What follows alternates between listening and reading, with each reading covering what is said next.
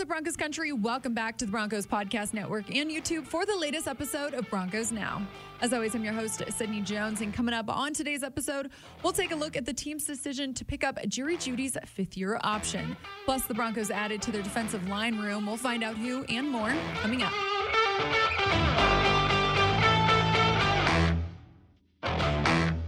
Joining me here inside the Broncos podcast studio for today's episode is Broncos lead writer Aric DiLalla. Aric, thanks for joining the show today. How's it going? It's going really nicely. Good. Thanks for having me. Yeah, of course. Finally recovered after a draft weekend, feeling Yeah. a, little bit better. Yeah, not uh, a ton of picks, but there was a lot of excitement on uh, on day two of the draft in particular. Nice to get to talk to a few of those guys and and see how the, the class came together. We'll be looking forward to to meeting them at pers- in person at some point. Yeah, definitely. Well, Aric, as you know, it's been kind of a slow week here, but a couple interesting things to talk about today. First off, I know the Broncos exercised Jerry Jeudy's fifth year option. General manager George Paton, he said all along that, you know, they really liked Jerry and wanted him to be here, but they got the deed done on Monday. What'd you think about that decision? Yeah, I mean, I liked it. It went along with what George Paton, Sean Payton had said all along. They wanted Jerry Jeudy here. He wasn't going anywhere. Obviously, a lot of teams called about him. Um, there were reports about that as, as far back as March, and uh, they Yeah. continued really during the draft. But it was clear the Broncos see him as a piece of the future here. Uh, so now under contract through 2024 uh, on his rookie deal after Yeah. you pick up that option there um, from a financial standpoint, a reasonable number. Um, but then also just you have a guy now that really played well down the stretch. And if you look at how he compares some, to some of the league's top receivers, if you look at that final five week stretch, Jerry Jeudy was right up there. I think Yeah. sixth maybe in receiving yards. Uh, I believe fourth in receptions.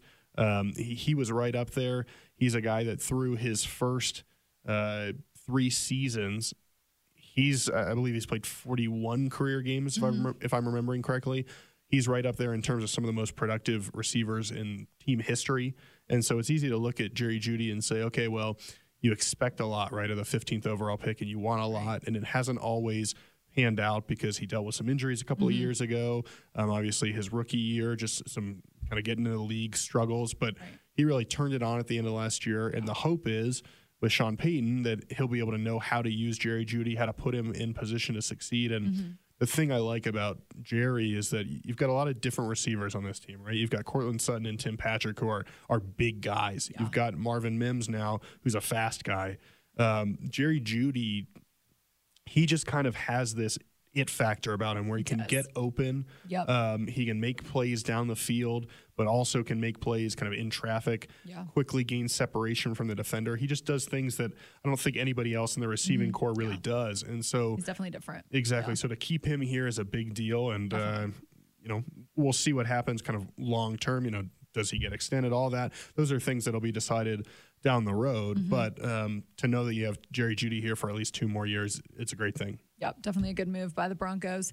You know, Aric, the team also announced this week that they've added a defensive lineman as part of the NFL's player, International Player Pathway Program.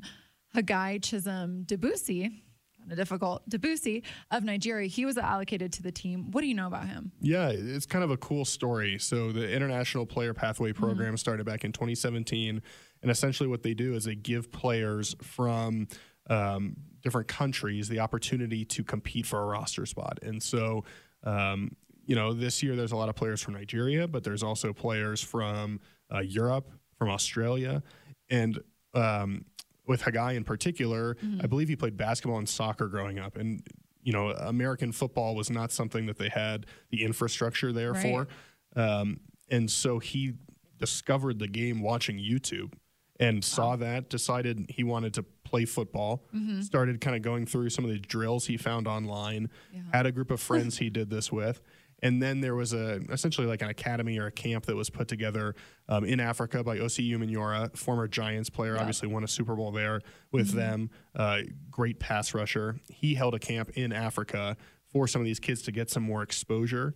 Um, and Haggai was able to go to that, impressed kind of the group there. He then went to a camp in London that was run by the NFL, impressed more people there, got a chance to come to the NFL's uh, player pathway program, at which point, a year ago at this point, he was um, assigned to a Cardinals.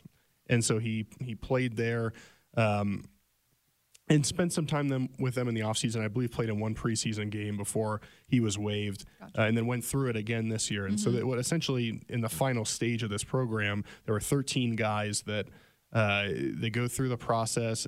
It's less about like lifting and running and more about right. understanding football, kind of on field things, and getting you ready at the IMG Academy in Florida. Yep. They then had a pro day. The Broncos were able to go down there and watch um, mm-hmm. Haggai, and then you you kind of I think rank which players you want to be allocated. One player um, was allocated to each AFC West team, and I believe NFC North is the other division. Okay. And so, all that to say, he's here now. Right. Uh, played offensive line a year ago, but is going to play defensive line for the Broncos. A big oh. guy, Sydney, yeah. 6'7, 323. Really big. Uh, so, really big, but mm-hmm. I, I, think mm-hmm. they like his potential there.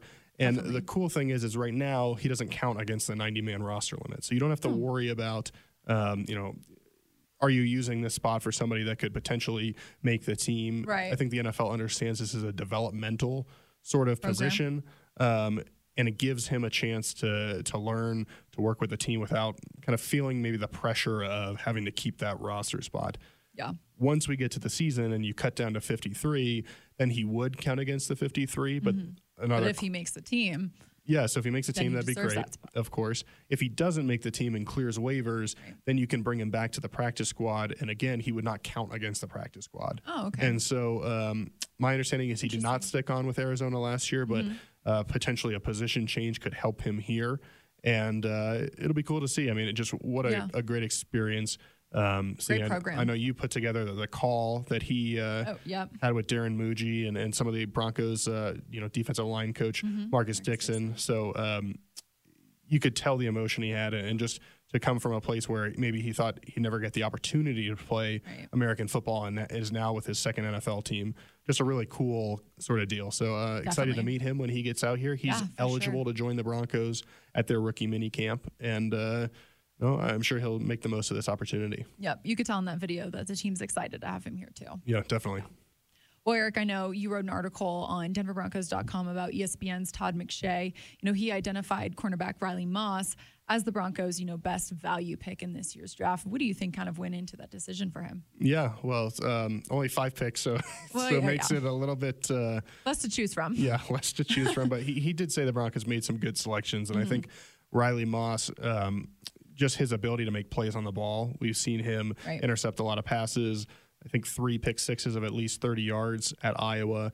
Um, he just seems to have a knack for making those plays. Yeah. And so I think McShay kind of looked at that playmaking ability, um, where they were able to get him in the third round, even though you do give up a third rounder next year, right. um, and saw that value for the Broncos. And he's a guy that, you know, Sean Payton said he's going to play corner, but McShay looks at him and says, okay, well, if he needs to, and Sydney, we sit here in, in May and we talk so much about, oh, here's where this guy's going to play, here's where this guy's right. going to play. When you get to the season and injuries happen, you have to start moving people around, and it gets a little. Um, it's just not as perfect sometimes as you want right. it to be. So McShay thinks that he could also play nickel if he needs to. He could also play safety, safety? if he needs to. Yeah. So some versatility there. Definitely. And um, yeah, I mean, if he ends up being a we'll have to see what happens. Maybe he tries right. to push Damarri Mathis for a starting job. Maybe he's a reserve player in mm-hmm. year one. We'll have to see kind of uh, where that goes. I have a hard time believing he's going to push PS2 for uh, a first team All Pro spot, but Can't imagine. we'll see. Um, but so you know, either way, if he's able to be um, CB2, CB3, even CB4, it's a spot that the Broncos needed Need, some sure. depth at, and uh, so yeah, if he's able to make a big contribution, there's certainly value there. Yeah, definitely agree. Last but not least, Aric. Um, it was announced on Thursday that Demaryius Thomas was elected to the Georgia Tech Sports Hall of Fame. And of course, this comes a week after being inducted to the Colorado Sports Hall of Fame here. I mean, another well deserved honor for him. Yeah. And, you know, obviously now it's kind of as much about uh, remembering his legacy right. and uh, for his parents yeah. as anything else. And, we spoke with his mother, Katina Smith, at the Colorado Sports Hall of Fame, and she said one thing Demaryius said a lot was mm-hmm. when his career ended, he didn't want to be forgotten. And yeah. so when you go into the Colorado Sports Hall of Fame, when you go into the Georgia Tech Sports Hall of Fame, those are, are ways for people to remember you. Absolutely. And he had an incredible, uh, incredible career mm-hmm. at Georgia Tech. I believe his his senior year, 1,100 yards. Um, averaged more than 25 yards a catch, I believe. Wow. Uh, Georgia Tech won an ACC championship. I mean, he had a big time impact and a team that didn't throw the ball a ton, but when they did, you knew it was going down the sideline to Demaryius Thomas, and he was going to catch the ball and and make a big play. Um, you know, he ranks in the top 10 in nearly every receiving category in Georgia Tech history. Um, and he made a name for himself there, became a first round pick that the Broncos selected. Then obviously we all know what he did here. So yeah, happy for uh, for DT's memory to kind of live on and, and for his parents and, and those that, that know him and care about him to to feel that that love and recognition as well. Yeah, you said it. Definitely a great way for his legacy to live on. Yep. Well, we should have another couple exciting weeks here. I know head coach Sean Payton said rookie minicamp will be in the next couple weeks or so, and I know it's been reported that the schedule release might be next week. So It's exciting. The schedule's my is favorite. exciting. Can't I wait. know it is. well, Aric, appreciate your time. You got it. And the Broncos veteran additions have their new numbers. Take a look. To name a few, quarterback Jarrett Stidham will wear number four. Wide receiver Marquez Callaway will wear 11. Punter Riley Dixon, 19. Running back Samaje Perine, 25. Tackle Mike McGlinchey, 69. Guard Ben Powers, 74. Tight end Adam Trautman will wear 82. Tight end Chris Manhertz will wear 84. And defensive end Zach Allen will wear 99. Plus, defensive tackle DJ Jones will now wear number 93 after wearing 97 his first season here with the Broncos. Well, that'll do it for today's episode of Broncos Now, Broncos Country. Thanks so much for tuning in. I'll meet you right back here on the Broncos Podcast Network and YouTube next week for another episode. See you all then.